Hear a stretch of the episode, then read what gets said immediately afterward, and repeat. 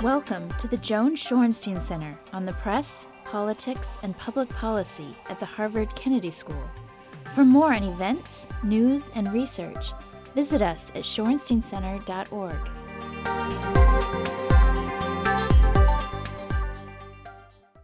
Well, welcome to you all. I'm Alex Jones. I'm the uh, director of the Shorenstein Center on the Press, Politics, and Public Policy, and it's my pleasure to welcome you to this brown bag lunch with Keith Richburg, who is a very distinguished foreign correspondent Oops. for the Washington Post. He is also a fellow at the I O P this year. And the I O P, like the Shorenstein Center, we we specialize in media. They sort of dabble in media. But they get very good media people, like uh, like like this uh, distinguished correspondent who has spent so much of his career. How many years have you been abroad? Thirty-four years. thirty-four oh no, no, th- twenty years abroad. Thirty-four with the Washington Post. Thirty-four with the Washington yeah. Post, and and uh, uh, he is a, um, a a reporter whose beats have been China and Africa and other places as well. Uh, his topic today, in particular, is China, uh, but I think that uh, you will find that Keith has a breadth of knowledge about the world that is. Uh, worth very much uh, uh, tapping in other areas as well. If you are tweeting, our the hashtag is uh, China Wired. China Wired, you can see it right up there. Okay, Keith, welcome. Very glad to have you. Well, thanks for having me, and uh, I can hope everybody can see me okay here. I'll try to speak up so you can hear me down there at the end. But uh, th- uh, thanks for having me, Alex, to come and talk about this specifically because I really get excited about this topic. I think uh, what's happening with China and the internet is, to me, one of the most exciting things to happen to China in a very long time. And just to give you a little bit of background, my, my first trip to China was nineteen eighty-five, um, when I was actually was going to visit some friends who worked at the U S Embassy. That's nineteen eighty-five. And uh, so I spent a couple of weeks there, took a train from Beijing to Shanghai, and that was at a time when pretty much everybody was riding bicycles uh, in both cities, and pretty much everybody was wearing the same thing, either an army outfit or dark blue Mao jackets. And uh, I had the privilege of going back again. I lived in Hong Kong from ninety-five to two thousand, so I didn't go between late eighties and nineteen ninety-five, and then I started going back regularly from Hong Kong ninety, between ninety-five and two thousand. And I was able to see some pretty dramatic changes in that ten years. Um, you know, you started seeing Beijing become a very fun, livable place for, especially for expats. You know, there were new restaurants and bars and five-star hotels opening and that kind of thing. Uh, and then I, w- I went away in two thousand. I moved to Paris, and we were, as a correspondent, I was involved in Afghanistan and Iraq and all those sorts of things. And I didn't actually get back to, and then I, two thousand eight, I was helping cover the U S presidential election. And then they asked me in two thousand nine to go back to China. And so I, so I got to see. So I went back in two thousand nine, and it was supposed to be a temporary stay, and I actually ended up staying for the next three and three and a half years or so, with one short trip back to the States for a couple of months. So I got to see China in the eighties and the nineties, and then again from two thousand nine until just January when I came here straight from Beijing to uh, to, to the short, to the uh, I O P, um, which is in the next building, and then coming up coming up here to talk to you guys. So. You know, people always ask me what was the main difference, having been somebody who saw China back in nineteen eighty-five and then in the nineties and then going back in two thousand nine. The first question I always get is, what's the biggest difference? And obviously, they're the superficial differences of, you know, the new buildings and the, you know, in, you know the airports and the uh, central business districts. But I always, my first answer when they say, what's the biggest difference, I say the internet. I say that's really changed everything, inclu- you know, it, it, especially... or particularly the relationship between the Chinese government and the Chinese people. And that really changed everything. And specifically, um, I say Weibo, which is social networking. I'll get, I'll talk a little bit more about that in a second, but Weibo is essentially Chinese version of Twitter. And uh, there are various Weibo platforms, but we know that Weibo is just generally used to refer to all of these Twitter-like services that have exploded in China. And so I go, I went back in two thousand nine. I hadn't been there for a while, so and I was actually just filling in for. We had several correspondents who had to leave kind of prematurely, so they just asked me to drop in out of nowhere. So I had not been sort of covering China during that period. So as a, you know, for all, any of you journalists, you know, you get parachuted into a place and you're told, okay, cover this country. The first thing you do is you look around and say, okay, now what am I going to do here that's new and interesting? So I just started reading some of the local papers, some of the local English language papers, and then trying to glance through the Chinese language papers with the help of our office translators to see just what was new that I could write about. And the first thing I saw was a guy named Mister Sun, Sun Zhangjie. And uh, so I started writing about Mister Sun, I started reading about Mister Sun. I'll just put his picture up there so you see who it is I'm talking about. He was a, Mister Sun was a driver for a, a company out in Shanghai. And he was dri- on his you know, drive doing messenger services. And someone flagged him down on the side of the highway in the rain and said, oh, my car's broken down. Can you give me a lift? And so he said, okay, fine. And so this young man gave this other person a lift. And just a few meters down the road, not even a mile down the road, the police flag pulled him over and said, you've been operating as an illegal taxi. And he was fined. And because he had been fined, he went back to his job, and he and he was fired from his job.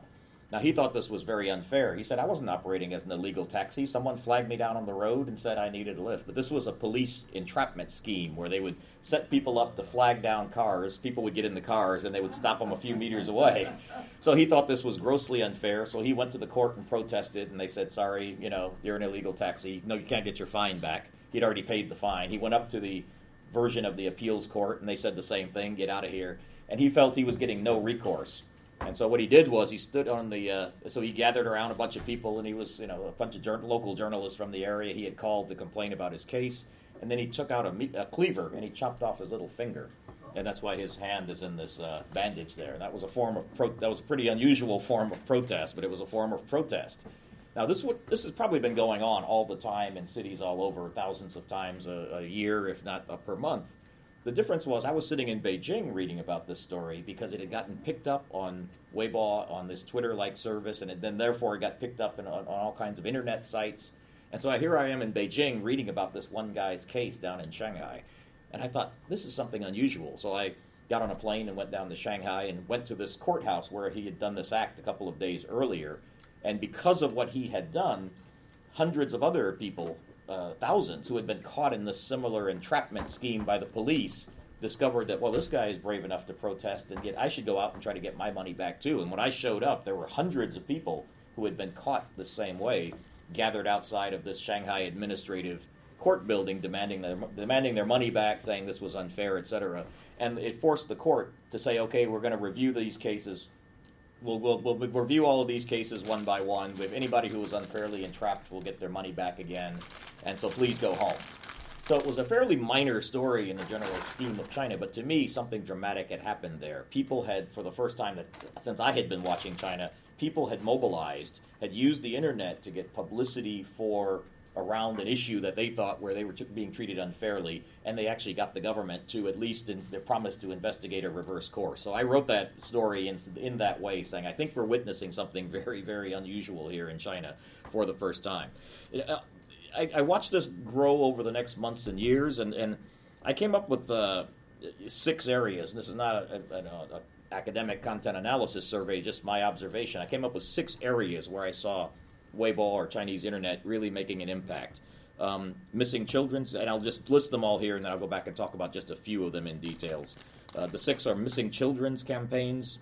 Uh, the second was criminal justice, and I put Sun's case in that area of, that, of criminal justice. Areas where there was somebody put on trial or somebody who felt they weren't getting justice through the court system who could then use Weibo or the internet to draw attention to their case. Uh, the third was raising funds for various causes, fundraising. And then that's, and I mean, sort of like, uh, you know, schoolhouses don't have enough lunches in, in a certain rural area. Um, they could, you know, they could go on the internet and raise funds. Uh, during um, an earthquake or a mining disaster, people would raise funds from the online community. Oh, come on in. And uh, and I found that that was, uh, what I found fascinating about that was people, uh, average citizens started trusting anonymous online giving possibilities as opposed to official government structures that were set up. In other words, if there was an earthquake or a landmine disaster somewhere, there was always the official Red Cross, which is a part of the Chinese government. But some people became reluctant to give to the official organizations, whereas a wealthy businessman, an actor or an actress, or a sports star could set up a collection fund via these Weibo social networking sites and suddenly get millions of renminbi in contributions flowing into these sites because people trusted that more than they trusted the official government uh, uh, fundraising agency. So that was the, that was the, uh, the so criminal justice, as I said, these uh, fundraising activities were, were big ones. The other one was um, the other area was food safety, or food. Cons- I, I put it under a general uh, uh, headline of consumer issues and food safety. uh, food safety, environment. So if you thought that your river in your town was being flooded by a factory upstream and you weren't, you couldn't go to your local government because they might be in cahoots, you could go on the internet and post the photographs yourself, and this would get picked up around the country. So that was another whole area, and I'll go back to that one again because I, there's a there's a fun website I want to show you. And the other two are expose. Uh, two other areas are exposing corruption, which I thought was really a, a huge um, area, which I, which I'll talk at some length about in a bit. But be, basically, the way it worked would be if you, especially if you were outside of Beijing in one of the, the cities or provinces, if you had a uh, complaint about corruption, the only place you could go would be to the petition office of the government to complain about your local official, et cetera. And most people got no redress. If they tried to make it all the way to Beijing, as many do, they often just got picked up and put on a bus or a train and sent back down again, and then the local officials were told to deal with this guy. But having this access to social networking gave people an avenue to expose corruption online, and so therefore it couldn't be ignored uh, at the higher levels. And then the final area, which I kind of just found myself, is uh, I put it under the under the under the headline of giving citizens an alternative source of news. Because before, of course, official the official the government officially controls most T V stations and most, if not all, newspapers. There are some independent newspapers and magazines popping up now, but most people don't trust a lot of the what they see in the print in the what we would call here the mainstream media. But they've come to get more information and rely more informa- on this information that goes informally through social networking sites. You know, I talked to some people there, some you know, especially young people. You know, some who worked in my office, my Chinese language teacher who used to come over to my apartment, and they'd say they got all of their news off Weibo. Uh, they, they didn't believe anything that was in the press. And also this was a way that stories that were written abroad that were officially not allowed to come into China were able to disseminate through Weibo. They would sometimes get translated and posted up on Weibo. Now, first of all, you might ask, why Weibo? Why, you know, why, you know, why, here, why Weibo? And, and, and to me, the comparison is to Twitter, but it's more than Twitter because, like Twitter, it's one hundred forty characters. Um, which, but in, in English, that's one hundred forty uh, letters or character numbers, et cetera. In Chinese, a Chinese character can be a word, uh, or at most two characters together can be a word. So one hundred forty characters, you can actually have a pretty lengthy discourse uh, for that. So uh, for one hundred forty characters, you suddenly got a, people be able to put out pretty seriously lengthy. That's basically, basically imagine a one hundred forty word document that you're able to burst out anytime you want, and even if it's eventually taken down by the censors, which I'll talk about later, that's a lot of message you can get out in one hundred forty characters. And also, uh, Weibo started experimenting way before Twitter uh, with things like photographs and video that could be embedded inside that. Twitter is doing that now. They were doing it in China, actually, from the start, which I thought was fascinating. Uh, China's got, uh, the numbers are astonishing. I, I won't bore you with a lot of numbers, but China's got, according to the official government numbers, about five hundred million internet users. I mean, that's huge. I mean, it's obviously larger than the size of the United States. It's larger than the population of the European Union. Uh, they said they've got three hundred million Weibo users. Not all of them active all the time, but three hundred million. That's almost the population of the United States is on Weibo regularly. And, uh, and during their peak period, which they say is around Chinese New Year, they say there's an average of about thirty-two thousand messages being sent every second. That's an enormous amount of communication going back and forth through the transom. So, so I'll just talk about a couple of those areas. The first one was, and this is as I saw it develop. The first one was in this area. I'll just I, I put it under this uh, headline of consumer consumer issues, consumer protections, et cetera. And the first one I saw, the first time I saw that really explode and affect policy was in uh, March of two thousand eleven. That was around the time of the earthquake in Japan, the, the tsunami that was, and the uh, that triggered the earthquake and tsunami, the earthquake that triggered the tsunami. And then the uh, disaster at the Fukushima nuclear plant. It didn't actually affect China, but people didn't know that. They were, and people were on uh, immediately on Weibo demanding that the air quality be tested because the winds might be blowing from Japan. They demanded that any shipments from Japan be tested. The government, and I actually saw some of the censorship documents went out, were actually encouraging the official mainstream media not to report on possible radiation incoming Japan, not to report on any possible radiation in Japanese food products. But people didn't care on the Weibo. They were, this was a big, became a source of big discussion. And separately, it became a huge discussion point that people were saying, how do we know that Chinese nuclear facilities are safe? Because uh, China, like Japan, is subject to earthquakes. And uh, China had no evacuation plans, as Japan did. People were very amazed in uh, people were very amazed in, in, to see from China watching on television that Japan managed to evacuate that whole prefecture around that nuclear plant. And they started asking questions, you know, how about all these villages that we have next to nuclear plants? How do these people know where to go if there's a nuclear disaster? The answer was, of course, no. There were no kind of evacuation plans along those lines. So to me, that was absolutely a fascinating example. And what happened then, the State Council, which is kind of the Chinese version of the cabinet, the ruling body, basically announced a suspension on all nuclear uh, power plant licenses for a while. They announced they were going to start doing inspections of all the existing ones, and kind of, and it became an issue then that was talked about in the mainstream, meaning government-owned Communist Party media, because it was really pushed there, I think, by the activists on Weibo. And uh, and then as so that was a, that was in that uh, headline of consumer affairs. There were a couple of uh, uh, other areas I wanted to talk about it, but I'm going to go quickly, so I'm going to get as many questions in as possible. The uh, When I saw how Weibo reached its own in terms of an alternative source of news of, or information, that was that same year, uh, two thousand eleven, in July, where there was a a collision of two high-speed trains in a place called Wenzhou, which is just kind of near near Shanghai. I was actually down there at the time, and believe it or not, I was actually taking the high-speed train, but I was going the other direction, and I arrived back in Shanghai, and my assistant said, "Are you okay?" I said, "Sure, why?" And she said, "Well, these two trains just collided." Turns out there were the trains going in the opposite direction. But this was not officially reported for a very long time that, that this collision had happened. But the news first came out uh, via Weibo. And uh, somebody, this is, uh, what had happened was one train hit the other one. The first car that was hit uh, plunged off of this uh, high-speed overpass, as you can see here. And uh, uh, a website called Danwei went back a year later after the crash, and they reconstructed what happened. And I did my own reporting, and when it, it went back and saw this was pretty accurate as far as I could tell. But the first reports about that something was amiss didn't come from the official news media. It came through Weibo. And uh, the first report actually came out. They actually went back and found the first uh, dispatches. The first Weibo report came out at uh, seven minutes before the accident when somebody put out a tweet that basically said this, and they translated this for us. So this train is run, train is running after the, the thunderstorm. What's going on? It crawls slower than a snail, but nothing happens. That came out seven minutes before the crash. Then three minutes after the crash, we had the actual first tweet that something happened. They said the train did an emergency brake, followed by a violent crash. There were two more collisions. The electricity across the entirety of the train has gone out. Now, all of this was directly translated, including all the exclamation points. I'm in the last carriage. Thank God I'm fine. This is just too terrifying. You know, so that came out four minutes, uh, four minutes after the actual crash. And then a few minutes later, you got the next one, a cry for help. Train D three oh one has, has been derailed not far from Wenzhou Station. Children are crying up and down the carriage. Now, all this was coming out over the next thirty minutes or so, but there was still no nobody saw any official reports on Xinhua, no official reports on T V, no official radio reports.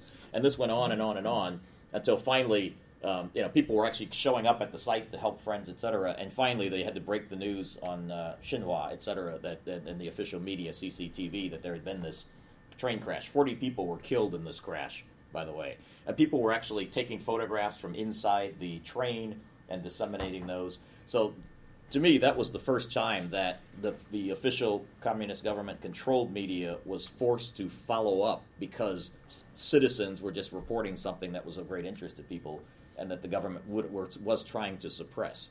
And, uh, and I did talk to some editors later Um, back in Beijing, uh, months later about this, and they said, yeah, they were actually told to keep the lid on that, and that, and they were told that, and also their, their all of their training was not to report things like that until they get the official word from Xinhua, which is the official news agency there.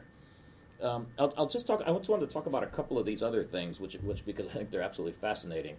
Among them, there were um, these reports about uh, corruption have been actually uh, quite fascinating. Um, Let me see if I can find a couple of them here. The the, uh, the N P C is the National People's Congress. That's the, their version of the parliament. Some of these web now this is a website that actually takes Chinese websites and aggregates them.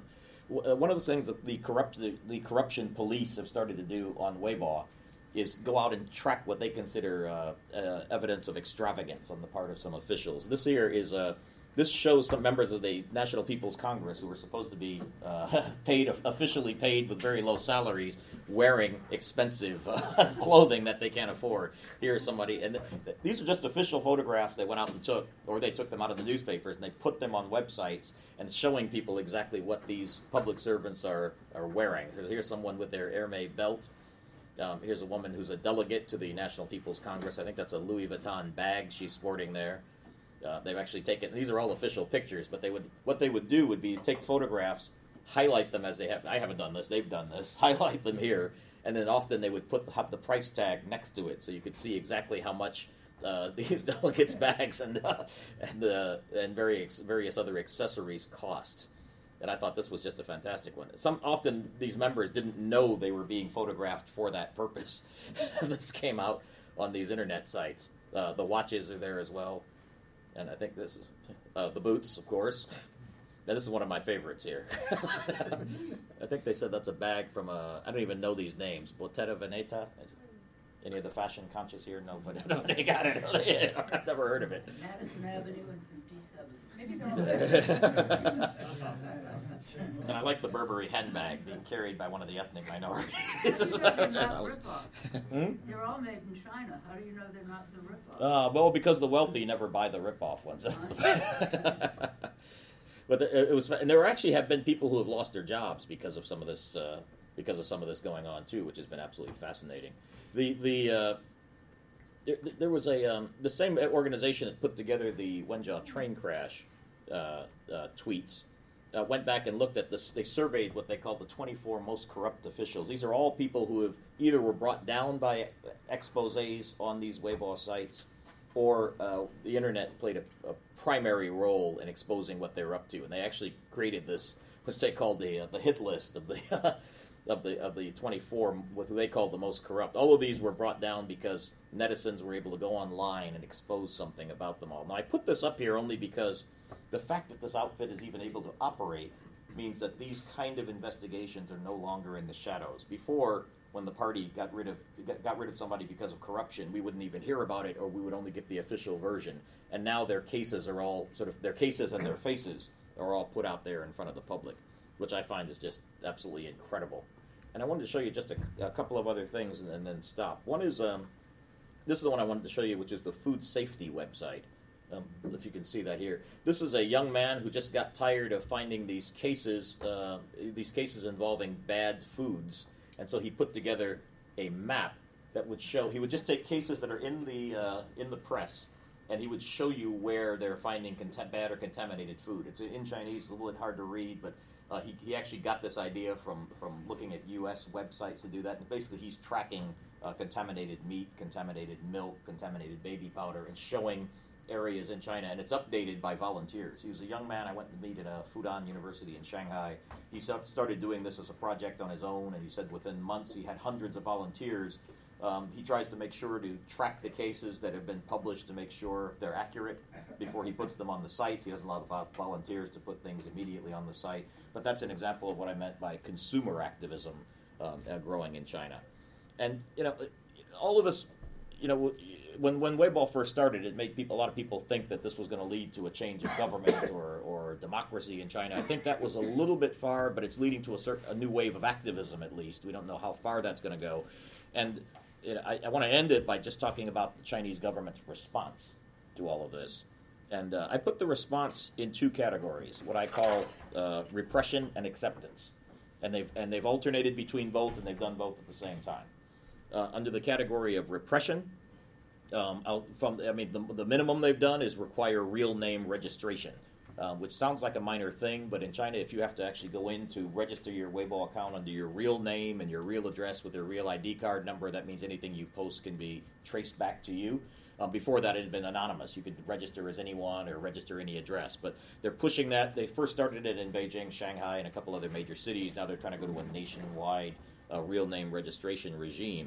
Uh, the uh, the next level up in the in the category of repression would be actually shutting down uh, your Weibo site if you you know if you violate their terms of use. And by the way, they do this not the government itself. They rely on the the Weibo the companies that host these things to do it. They say you're responsible for taking that guy's Weibo site down because it's offended you know one of our rules or regulations.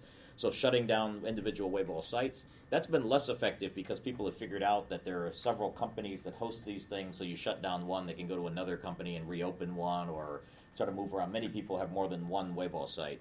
Uh, the third thing they do is blocking search terms. which is fairly common.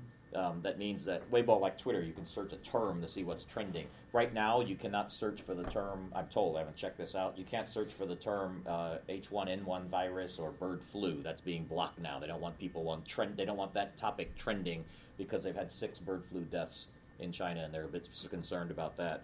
Uh, the next thing they can do along that line of repression, stepping up a bit, would be, and they have done this regularly, is arrest or detain uh, bloggers or people for what they post. Um, that doesn't happen as regularly um, because they have these other means they can go through first, but they have arrested some bloggers, particularly if they were called uh, what they consider repeat offenders. And then, uh, and, and so that would be the kind of the, the highest level. The, the next level up, which the, nobody thinks they have will do, would be to shut down Weibo entirely. And I've asked several times among activists, why don't they just shut it down if it's causing that many problems? They said they that, they really fear that that would create a backlash because it's become, number one, hugely popular. And number two, most people on Weibo are not tra- they're not talking about democracy or, you know, consumer issues. They're following sports stars and following actors or actresses. And to shut that down to keep these other things out, I think, would create a backlash. And then finally, on the opposite side now, in addition to the repression side, they've actually kind of come to recognize that this is something that's there. It's a it's a new it's a new day in China. Weibo is something that exists. And so they've decided we've got to get into that space and try to control it. So all the ministries, all the local governments, the police offices, the police stations in all the cities and towns have been told, get on Weibo, get your own Weibo sites, get our message out there instead, counter the negative messages that are out there. And so you, they've created what uh, in China they call it the fifty cent party. Um, they call it that because they pay people fifty cents each time they go on Weibo and send out counter messages or pro-government messages. So they're known as the fifty cent party. Um, the uh, Beijing police now have their own Weibo account where they can, you know, put out their own uh, propaganda. Is propaganda. The word propaganda is actually not a bad word in Chinese. It has negative connotations in English, but it's not a bad connotation in Chinese. And they say put our propaganda out there to counter the negative uh, messages that are there.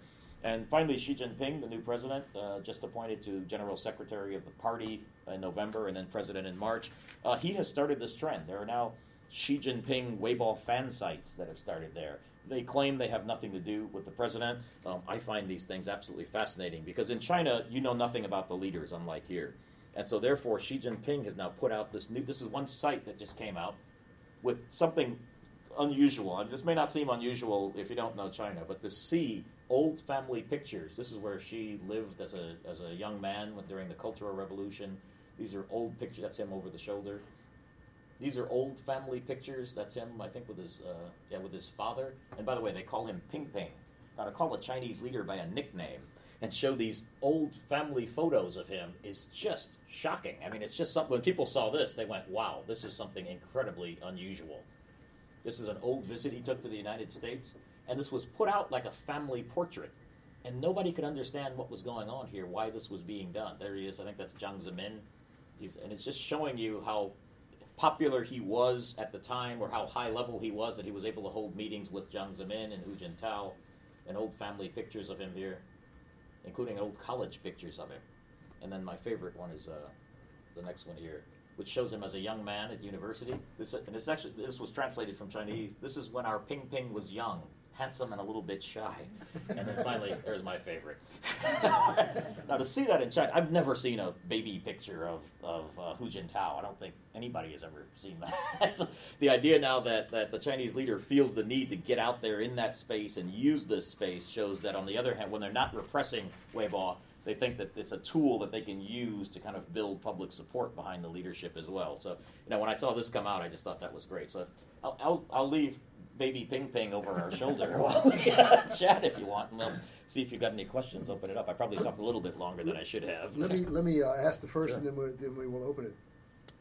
As you look at this, mm-hmm. and given your understanding of, of of China, what do you see coming in the next years? And I would love to hear some of our Chinese guests comment in the same way. Mm-hmm. What do you what do you think this suggests about the way China will go?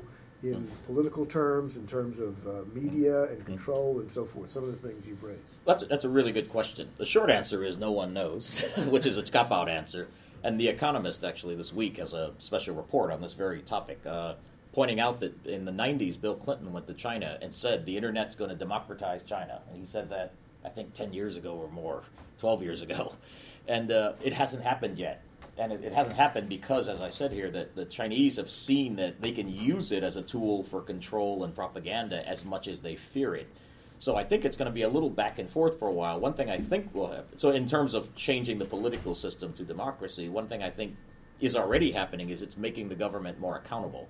Um, for the first time in, I think, ever in China, public opinion counts.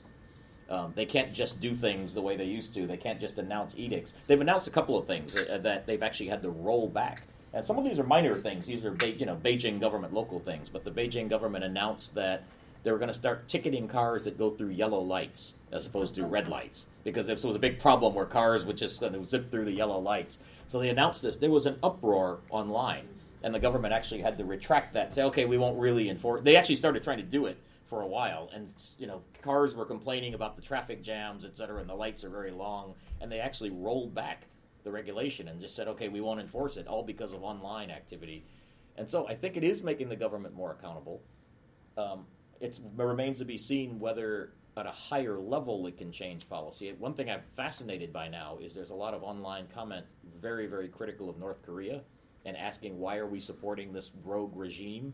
And I think it's putting the government in China in a real tough position now where they actually have to account for public opinion in, in some, to some degree. So it's, it's, the short answer is I think it's going to make the, it a more accountable government. I think it's going to make it a more effective government in the sense that they're actually going to be listening to what people say and incorporating public opinion into their policy making. Whether or not it changes the system, I think is going to be a it's going to be a tough call. And and what about the issue of of uh, of corporate governance in a modern state uh, that wants to be one of the world players in economic terms, but that requires a certain amount of transparency and accountability. Mm-hmm. Um, that would be, I would think, something of a challenge. Absolutely, yeah.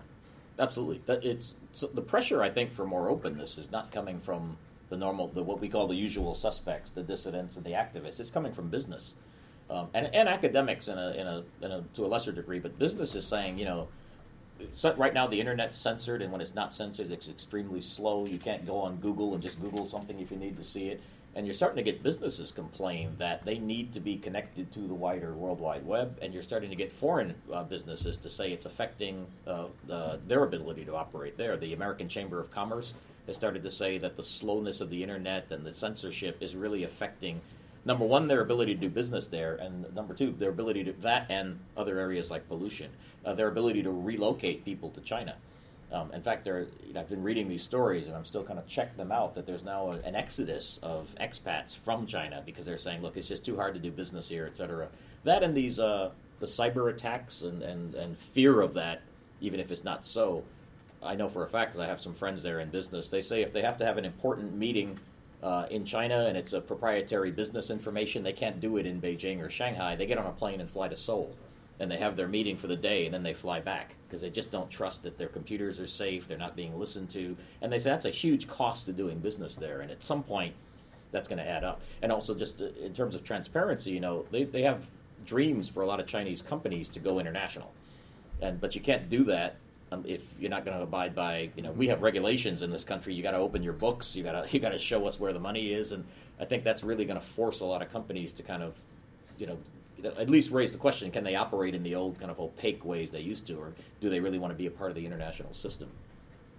Uh, let me invite the uh, people here who are students at the Kennedy School or students at Harvard uh, to have the first shot at uh, questions. Any of you who would like to ask a question of Keith, who are here? No? So, uh, yes. How does the online censorship work in real time? Because mm. th- th- there's a huge volume of it. Right. I, I saw with the train wreck, you know, mm-hmm. things that's censored. But how quick are they? Um, you know, sort of how does, that's, how does that apparatus work? That's a great. That's a great question, and uh, it's it's a it's a massive system. I'm amazed at how much time and resources and money they must have put into the censorship system, and it comes on different multiple layers, and they're not mutually exclusive. The main uh, the main censorship organ they use are the companies themselves. So it'd be like uh, Baidu and, and Q Q and Tencent, these companies that host the sites. They would be just like Google and A O L and, and Yahoo.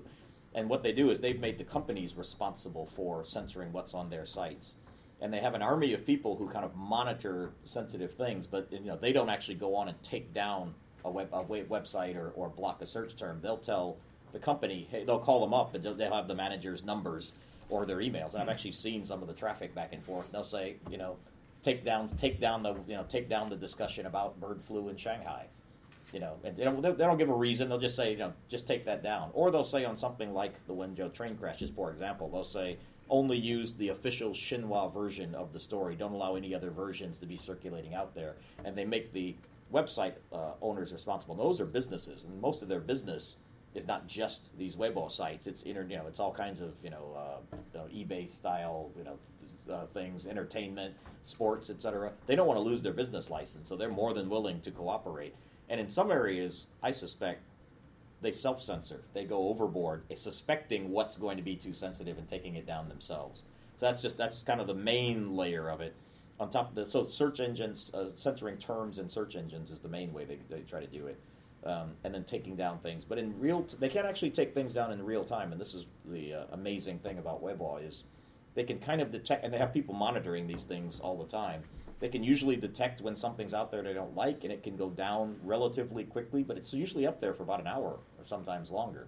And I've learned, and my staff has learned, and all of us, I mean, all the journalists who were there learned that when you see something up that's fascinating or amazing, take a, take a snapshot of it, because it may be gone within, you know, an hour or so, and you'll never be able to find it again by searching. So take a snapshot, and that's your record that it's actually been up there. Um, I, I could tell you some more examples, but I don't want to hold up from questions. But uh, there's some there are fascinating stories of things that I've gone back to try to find later, and they weren't around anymore. So I've actually was lucky to get the snapshots. Other questions uh, or comments? Yeah. Um, sorry about Michigan, by the way. Yeah, it's a shame. yeah. um, they were leading by twelve in the first half. They were. That was a good half.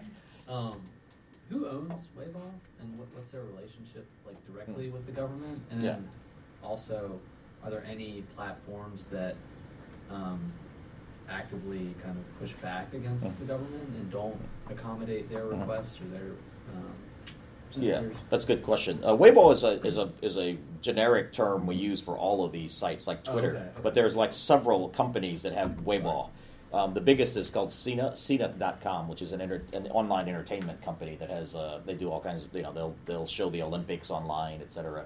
But and one of the things they do is host this uh, this site called Sina Weibo, and because they were the biggest and the first, we call them all Weibo. But in fact, they're they're different ones. Okay. So they're different companies. Ten Tencent, T E N C E N T is one. Q Q, Renren, which is people to people. They, there's there's usually, there's probably about a dozen of them. Although you know the biggest one is Sina Weibo, and most people tend to be on most of the big names tend to be on Sina Weibo. Actually, what will usually happen is.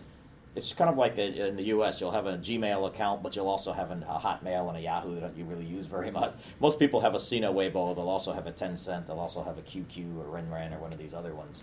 And they're they're they're privately held companies, usually opened by pretty savvy businessmen who got into that internet space a decade or so ago. And again, like I said, most of their money or business doesn't come from these Weibo uh, accounts. That's just kind of an ancillary thing. Most of it comes from other areas, and so that's why that's a big pressure point. They want to, they don't want to jeopardize their business by hosting these things, so that's why they tend to be more than accommodating when they're asked to take these things down. Uh, Baidu, which is the biggest search engine site there, that kind of is a copy of Google in a way. Um, they don't, as far as I know, and I could be wrong, they don't have a Weibo site. And I was asking somebody, why don't you have one? They said because it creates all kinds of trouble. You know, you've got Weibo on, and people, then they want you to monitor what's being said on it, et cetera. So we don't want to get into that space. What are there foreign-owned companies?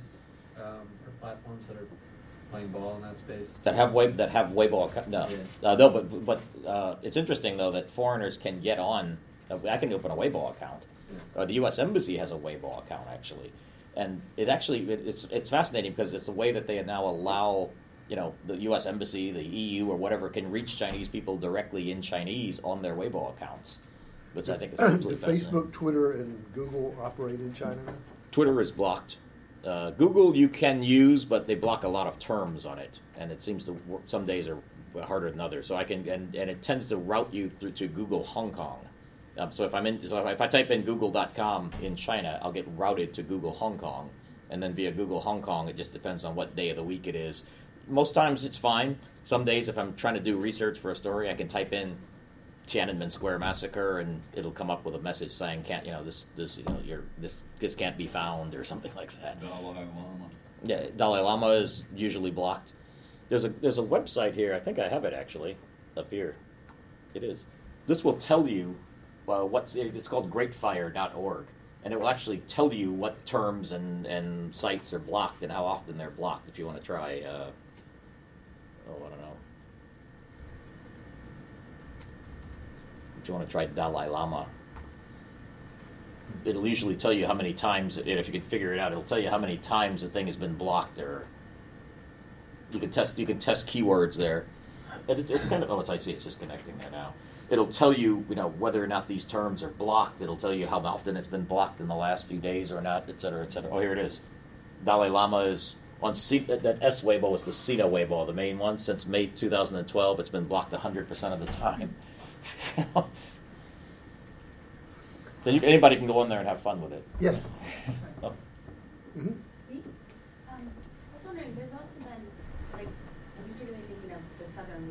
Yes. To happen. And so there was kind of this backlash against the censorship itself. Uh-huh. And I kind of thought, oh, this is an opening, but it's uh-huh. kind of just died down. And like, what are your thoughts on that? It did, yeah. It's, many people, like myself, were caught up thinking, oh, this is the start of the uh-huh. campaign against censorship, and it lasted about a week or two because what happened was basically they came to the editor and put pressure on him to clamp down on these protests. If you, if what happened was the... Um, just in a nutshell, it's a long and complicated story, but the Southern Weekend, or, which is also called Southern Weekly, uh, interchangeably, uh, they pub- every year they publish a New Year's message in the first week of January. This year they published the New Year's message saying, this new year we hope for, you know, great changes in China, including the rule of law and, and this sort of thing. You know, it's very mundane stuff. Uh, the censor, it's based in southern China down in Guangdong province, which is a little more open and reform-minded than the rest of the country. Uh, but there was a new censor in place down there, a new uh, government censor there. Uh, somehow, after the time the editors of the Southern Weekend, which is a weekly newspaper, um, they had gone home, he saw this thing and called in and ordered some low-level person in the newspaper to make some changes and even inserted some paragraphs saying that, you know, the Communist Party will hold the banner high and sort of thing. So the editors say they, you know, they just saw it in the paper and they never approved these changes, and so... Uh, the reason that, and that's created a huge uproar among the staff and then among readers who respected this paper as one that kind of was reform-minded, um, because basically there had never been an instance of a government censor directly calling in and changing the wording of a, an editorial that had already been approved by its editors behind the backs of the editors. And so this caused a huge uproar. Some of the staff said they were going to go out on strike. And then the most fascinating thing is you saw the gen- members of the general public and, and high-profile people, actors, business people, sports stars in China who don't normally get involved in politics, started you putting out on their Weibo pages. Your Weibo has, just like Twitter, you can put your picture there and a little slogan. They started putting little slogans out saying, we stand with Southern Weekend, or let's end censorship, et cetera. And this was escalating to a point where the government thought, well, this is getting a little bit out of control now. So they just went to, and the edit, and the newspaper's journalists were saying they weren't going to work anymore. Uh, they basically told the editor that you're going to lose your job and we'll shut the paper down. And then this was conveyed to the journalist there. And basically, to make a long story short, the journalists all decided that, you know, in that atmosphere, they'd rather keep their jobs um, and then become unemployed journalists who could probably never be employed again if they were known to have lost their jobs at Southern Weekend. And uh, before I left Beijing in January, the last person I went to see was Ai Weiwei, who I got to know over the years, various things, and I was talking to him. And he... unprompted by me, told me how disappointed he was in this, because he said this was a case where the people, the readers of this magazine newspaper, were willing to stand up against censorship and were willing to go out on the streets and protest, but they weren't joined by the journalists. The journalists just kind of decided that keeping their jobs were more important. And I talked to a journalist very off the record, and nobody would talk about this. I got one journalist who agreed to meet me way outside in a coffee shop. You know, and basically the message was, look, you know, we, you know, they have jobs, they have mortgages to pay. They have families to feed, and they couldn't, you know, they couldn't, they didn't want to make this the, the point at which they decided to throw it all away on this minor issue of censorship. They thought they had won some battle by bringing this up publicly, and they're going to try to fight another day. But they just wasn't risk. It wasn't worth having the whole paper shut, and they would have shut the entire paper down. So that's yes. Mm-hmm. Yes. Uh, thanks so much. Um, so I have a couple of questions. Mm-hmm. The first one is, I mean, I know that. Um, you know, Baidu and so on, uh, way smaller than Google at the moment. But it, it seems to me that this, there's this interesting tension that on the one hand, the Chinese government fears this technology. On the other hand, they know it's it's utterly important for the modern China. Absolutely. In the twenty-first century. So to what extent do you see them competing in future with our Western technology giants, mm-hmm. are they beginning to hire uh, in Silicon Valley? Are they, you know, what is the... Oh, that's absolutely, well, absolutely, yeah. I mean, they, they, they know they're in that space. I mean, you know, they, they Chinese, gov- it's a huge, complicated topic, but, the, you know, the Chinese government waged this uh, campaign against Google, you could say, you know, trying to tell Google it had to play by Chinese rules, and Google was blocked for a long time. Uh, there is speculation, and I tend to see some uh, some evidence of it, that this anti-Google campaign allowed Baidu to grow. It allowed it allowed a, a Chinese company to grow, and somebody who used a high-up person from Google went to work for Baidu, and so Baidu was able to be protected in this space because they were going after Google. I don't know if you've noticed now that there's been this campaign against Apple going on. Yes. And I, a lot of people think, you know, Apple was growing too strong in China. It's a Western company, but so they've launched this campaign saying, and which mean, a campaign meaning you start seeing editorials coming out in the official papers, and then these huge boycotts saying Apple doesn't care about Chinese consumers. They charge more for this product in China than they charge for it in the U S. So, and then at the same time, that's now allowing the indigenous Chinese companies to grow. So a lot of this is, I think, commercially Uh, uh, motivated by giving giving that space around. Facebook is blocked in China, but there's a new thing. There's a new thing. Not a new thing. There's a Chinese version of Facebook called Renren. Uh, so you could so you know it, by blocking some of these Chinese uh, by these Western companies, it allows indigenous Chinese companies the space and time to grow and develop a little bit more. So I think there is definitely a, a competition for that space. And do they get traffic outside of China? These, these companies? Not yet, but I think they're going to, and I think they're trying to target.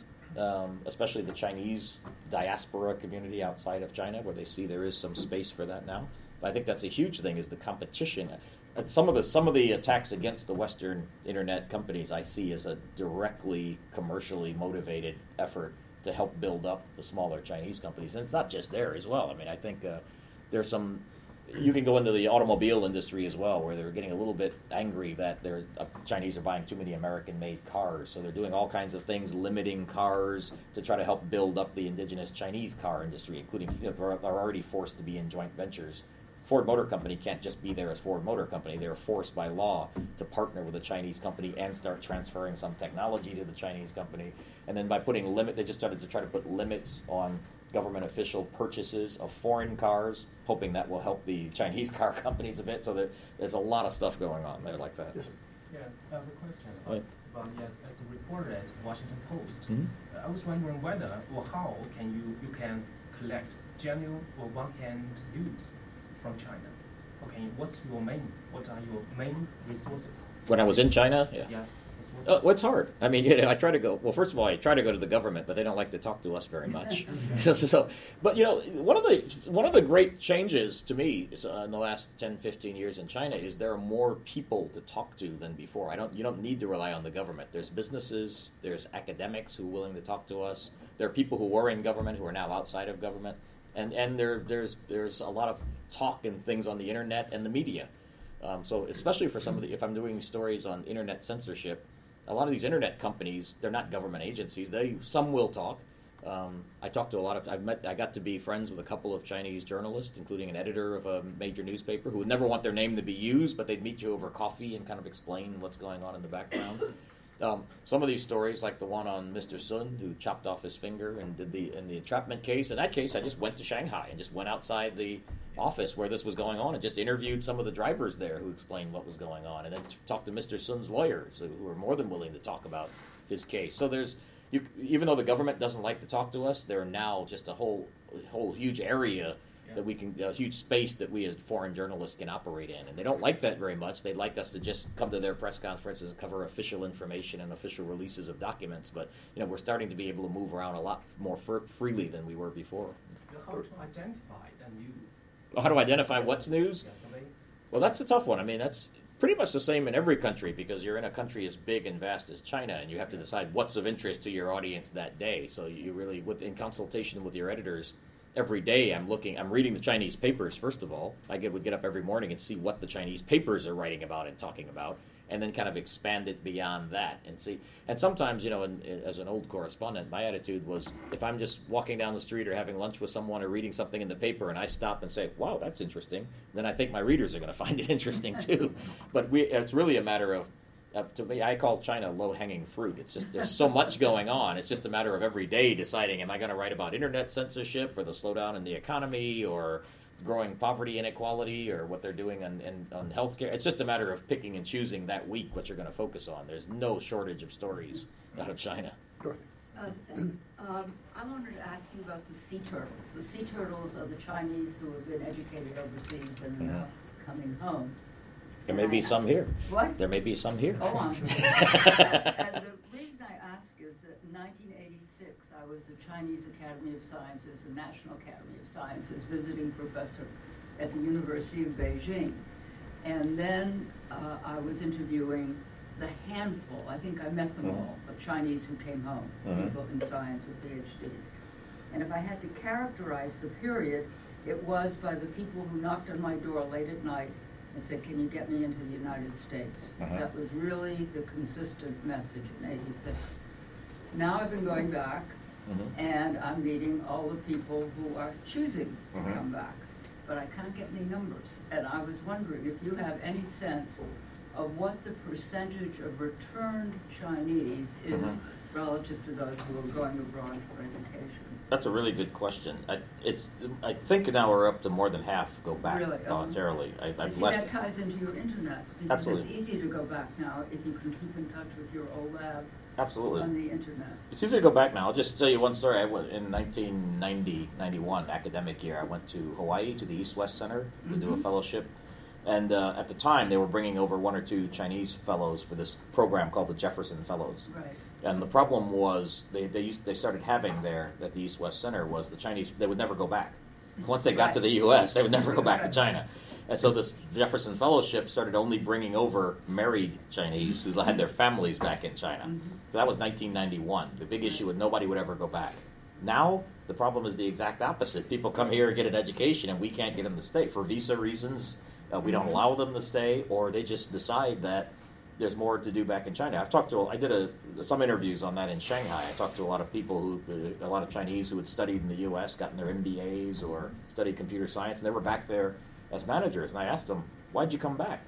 And they said, "Well, I can always go back to the U S if I want." But they said, number one, um, they could make more money in China more quickly. And they could say, if I started out in the U S in a company, I was going to start out at the, as a low level and have to work my way up. I come back to China with my U S education, I can come in at the top. And that, so that, a lot of them see that they can move up a lot more quickly that way. And by the way, a lot of companies, in, in a lot of foreign companies I right. talked to, especially American companies, kind of complained that they said, number one, they can't keep people very long, and, and, right. and because somebody who comes back with a U S education doesn't want to stay and do the training period and move their way up. They expect to come in at a high level. And secondly, they said what happens is they come in at a high level, and then guess what? A rival company will hire them away within a few weeks. There's no loyalty. he'll, he'll come and work for like six weeks, and someone will offer him a... I know that because I had to deal with staff, and people kept poaching my translators. I'm, I'm sorry. Yeah. So I have uh, questions about the government and mm-hmm. the way they um, look at this Weibo thing. Mm-hmm. Number one, did you think that the government was prepared for what would happen with Weibo?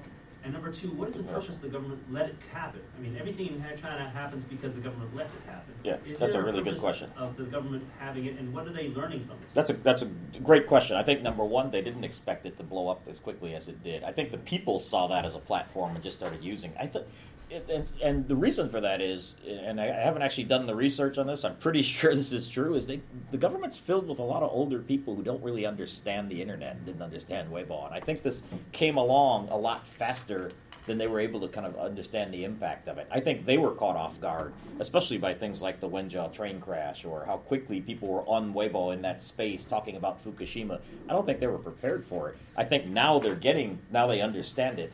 And now, and that's why I said now I think they're they're telling their ministries and others to get into that space. But the first government uh, minister to open a Weibo account was fairly late. I think it was two thousand ten. I'll have to look up the exact date. And it was the uh, party secretary in Xinjiang, um, believe it or not, of all places, who opened the first Weibo. And I was amazed at that. But they just I think they were just kind of not really seeing that, not really, and it just really snuck up on them at how popular it suddenly became. So so I don't think it was a calculated that they let it come along, but I think once it was, but I think that was why the problem, once it, once it was there and had exploded to such popularity, that it would be really difficult for them to suddenly kind of cut it off without you know, risking a backlash. Let me invite, if, it, if, I, if we have any Chinese guests, yes, please. I'm not a Chinese guest. Well, all right. I'm, with the, I'm actually with the U S Navy. Oh, yeah. I had a question about uh, Chinese nationalism mm-hmm. and your views on whether you think the government sort of controls that Absolutely. Uh, nationalism, or is it more of a reactionary mode where people are just nationalistic? That's a real good question. I mean, there is there is a natural nationalism there, and it relates to Weibo too, because they can use that to stoke out things when they want or peel it back. Um, the main word you use there is control. I don't think they can control it, which is the problem. So, I mean, it's whenever they want it, whenever they're feeling threatened, like during the Arab Spring, when suddenly people started saying, hmm, author- people taking to the streets to protest against an authoritarian government, hmm, this is not good, right? So they pushed the anti-Japanese button. And all of a sudden, you can get, you know, a million people on the streets in Shanghai demonstrating against Japan. But then what happens is they start attacking Toyotas, and then a Chinese guy is beaten and almost killed, I think, in his car.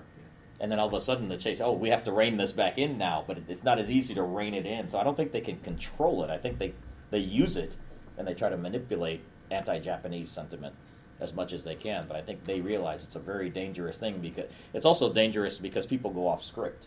I mean, they can get ten thousand, they can get ten thousand people on the streets tomorrow, and they'll give them handheld signs saying "Down with Japan."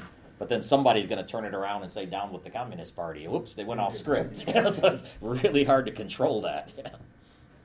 Yes. Mm-hmm. Uh, who do you think um, democratization process will come from? Uh, uh, American educated people or people stay at home? That's a real. Yeah, you said that uh, American educated people, mm-hmm. uh, when they come back, they will.